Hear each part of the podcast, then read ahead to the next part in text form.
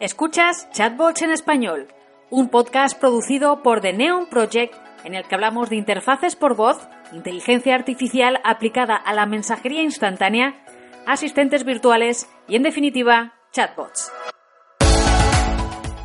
En este episodio comentaremos las novedades de la reciente edición del Consumer Electronic Show.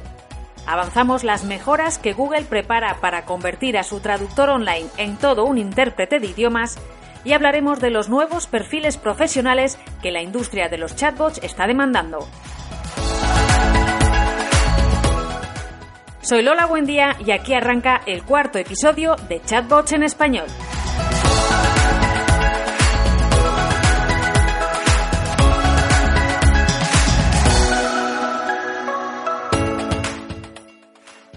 Regresamos con nuestro primer podcast de 2019 y lo hacemos con muy buenas noticias para todos los desarrolladores de interfaces conversacionales.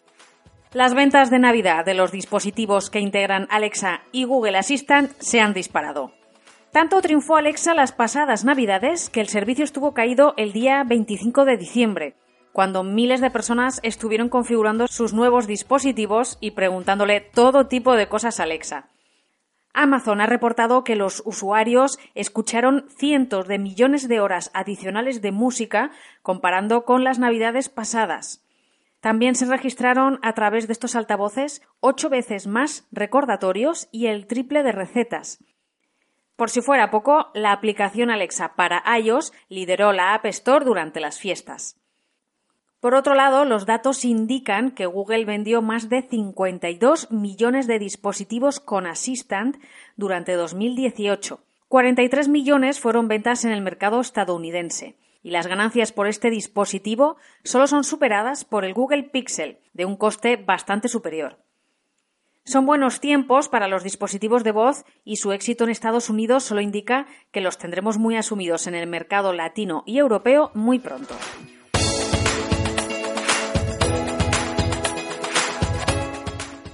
Las interfaces por voz que tanto nos interesan a todos han sido también una de las grandes protagonistas de la gran feria de la tecnología CES, Consumer Electronic Show.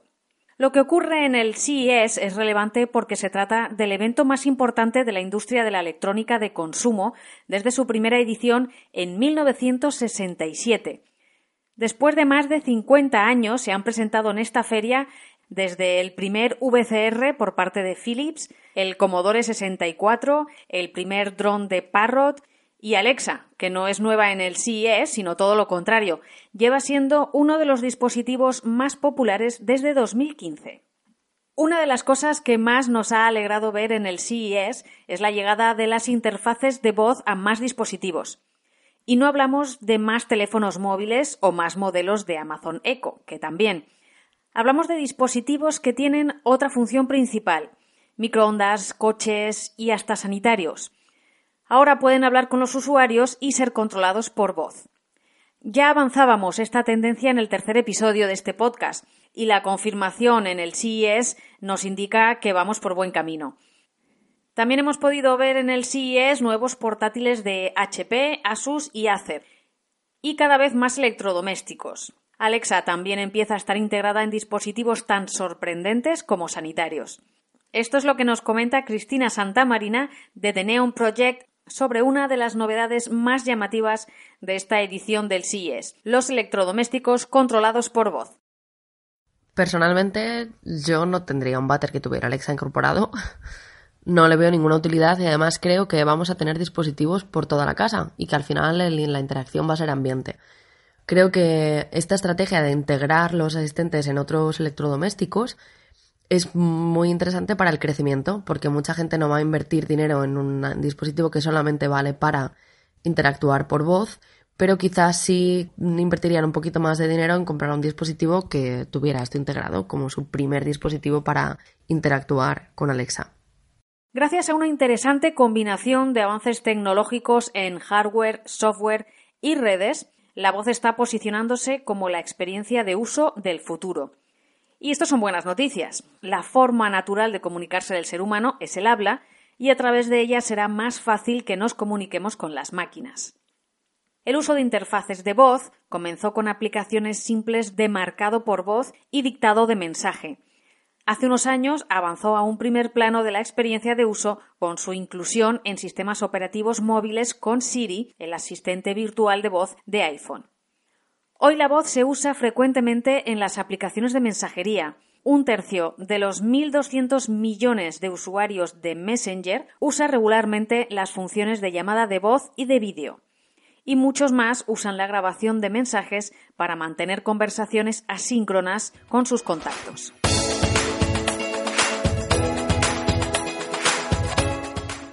La verdad es que la cantidad de dispositivos en los que se podría integrar un asistente alcanza hasta donde llegue nuestra imaginación.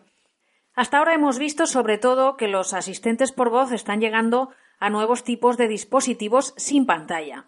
Pero ojo, porque las pantallas también están llegando a dispositivos que hasta ahora solo eran controlados por voz. Aquí podemos destacar el Amazon Echo con pantalla, que a mucho nos han traído este año los Reyes Magos. Este producto ha dado una vuelta muy interesante a la manera en la que interactuamos con el dispositivo. La pantalla en este caso es un complemento, un apoyo visual a la información que se ofrece por audio. Aunque muchas marcas están introduciendo imágenes en sus skills, os recomendamos que le prestéis mucha atención y uséis siempre imágenes diseñadas específicamente para estos dispositivos. Tened en cuenta los diferentes tamaños de pantalla y haced algo a medida, porque las imágenes cortadas no quedan del todo bien. Nos gusta muchísimo cómo aborda las imágenes el skill de noticias del periódico ABC, con imágenes y titulares en pantalla. Pero no os asustéis porque aunque el diseño multimodal es importante, la voz sigue siendo la reina cuando hablamos de tendencias en chatbots y asistentes conversacionales.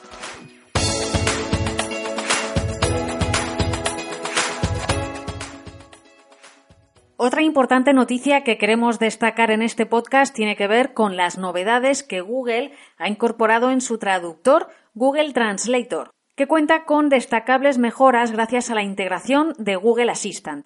El asistente tendrá un modo de intérprete que podrá hacer una traducción simultánea de conversaciones.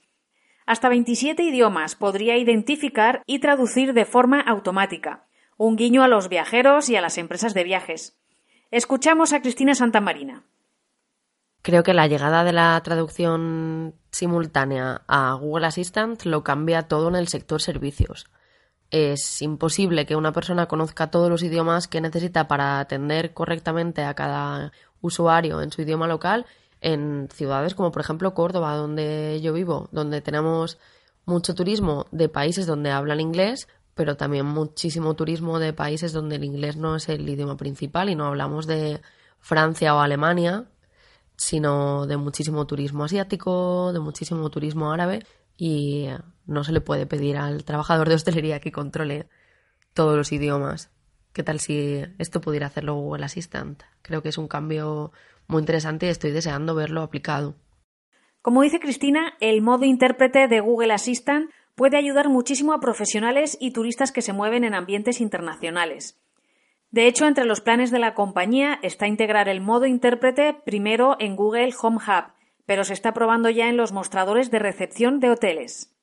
En los próximos meses se implementará en los dispositivos de Google Home y en las pantallas inteligentes de terceros de marcas como Lenovo, LG y otros.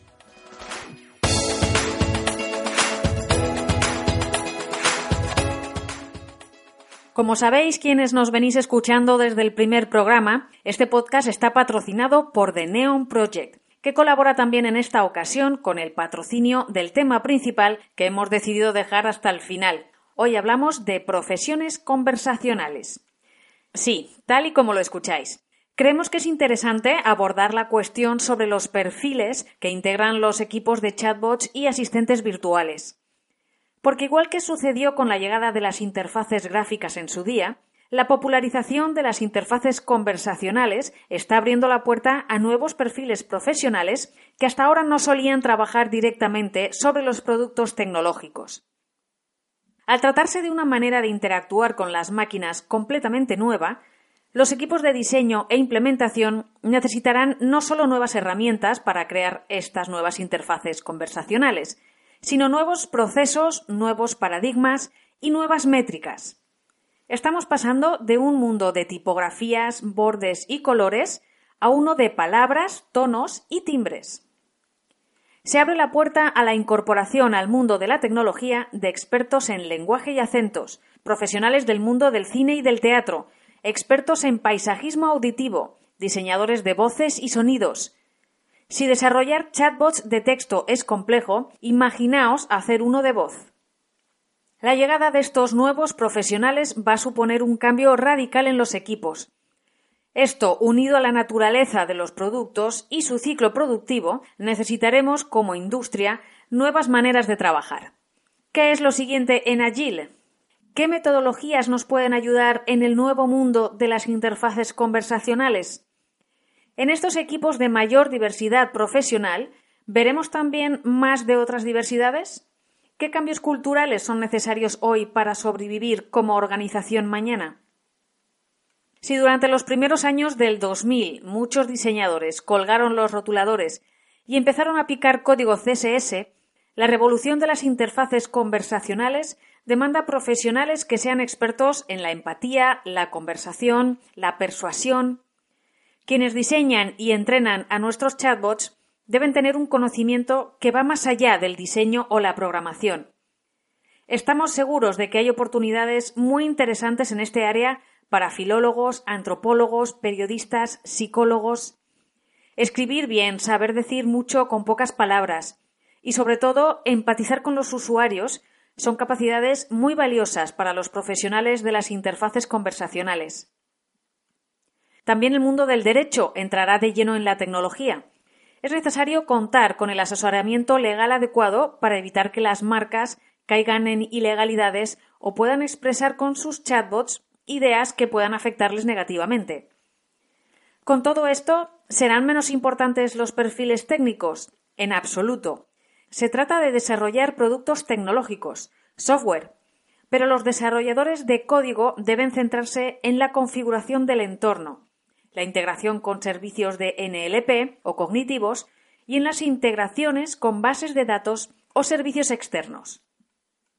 La imagen visual, el diseño de interacción, y la redacción de las respuestas en los asistentes virtuales y chatbots debe enfocarse a profesionales especializados.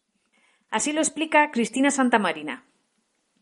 Como en The Neon Project estamos ampliando el equipo y estamos buscando diseñadores conversacionales, hemos dedicado bastante tiempo a pensar en qué define estos perfiles. Queremos evitar caer en el problema que se ha visto con muchas tecnologías nuevas, en el que se empieza a pedir diseñadores conversacionales, siete años de experiencia para tecnologías que realmente no tienen tanto tiempo. Y hemos querido centrarnos más en qué es el día a día real de una persona con este perfil.